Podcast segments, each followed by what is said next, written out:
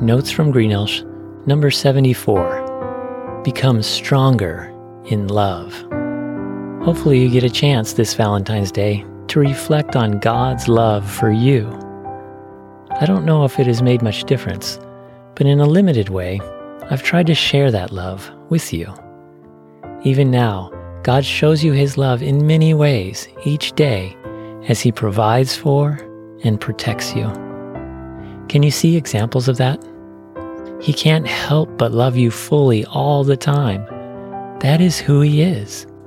God is love.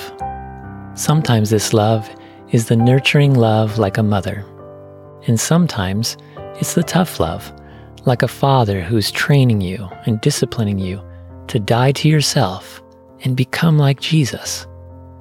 He accepts you the way you are, but He loves you too much to leave you that way. To experience the fullness of God's love requires action on our part. We must intentionally seek God out and desire to develop a relationship with Him by learning from His Word talking with Him, listening to Him, thanking Him, trusting and obeying, sharing what we learn with others, and serving alongside other believers to help those around us. He calls everyone, but only a few answer. What is your response to God?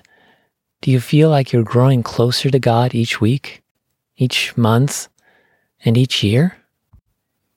I hope your Valentine's Day is special as you delight in God's love for you. In response, hopefully you love Him more and more. I'll end with this prayer from the Bible, which I pray for those God is calling to Himself. I pray that out of His glorious riches He may strengthen you with power through His Spirit in your inner being so that Christ may dwell in your hearts through faith.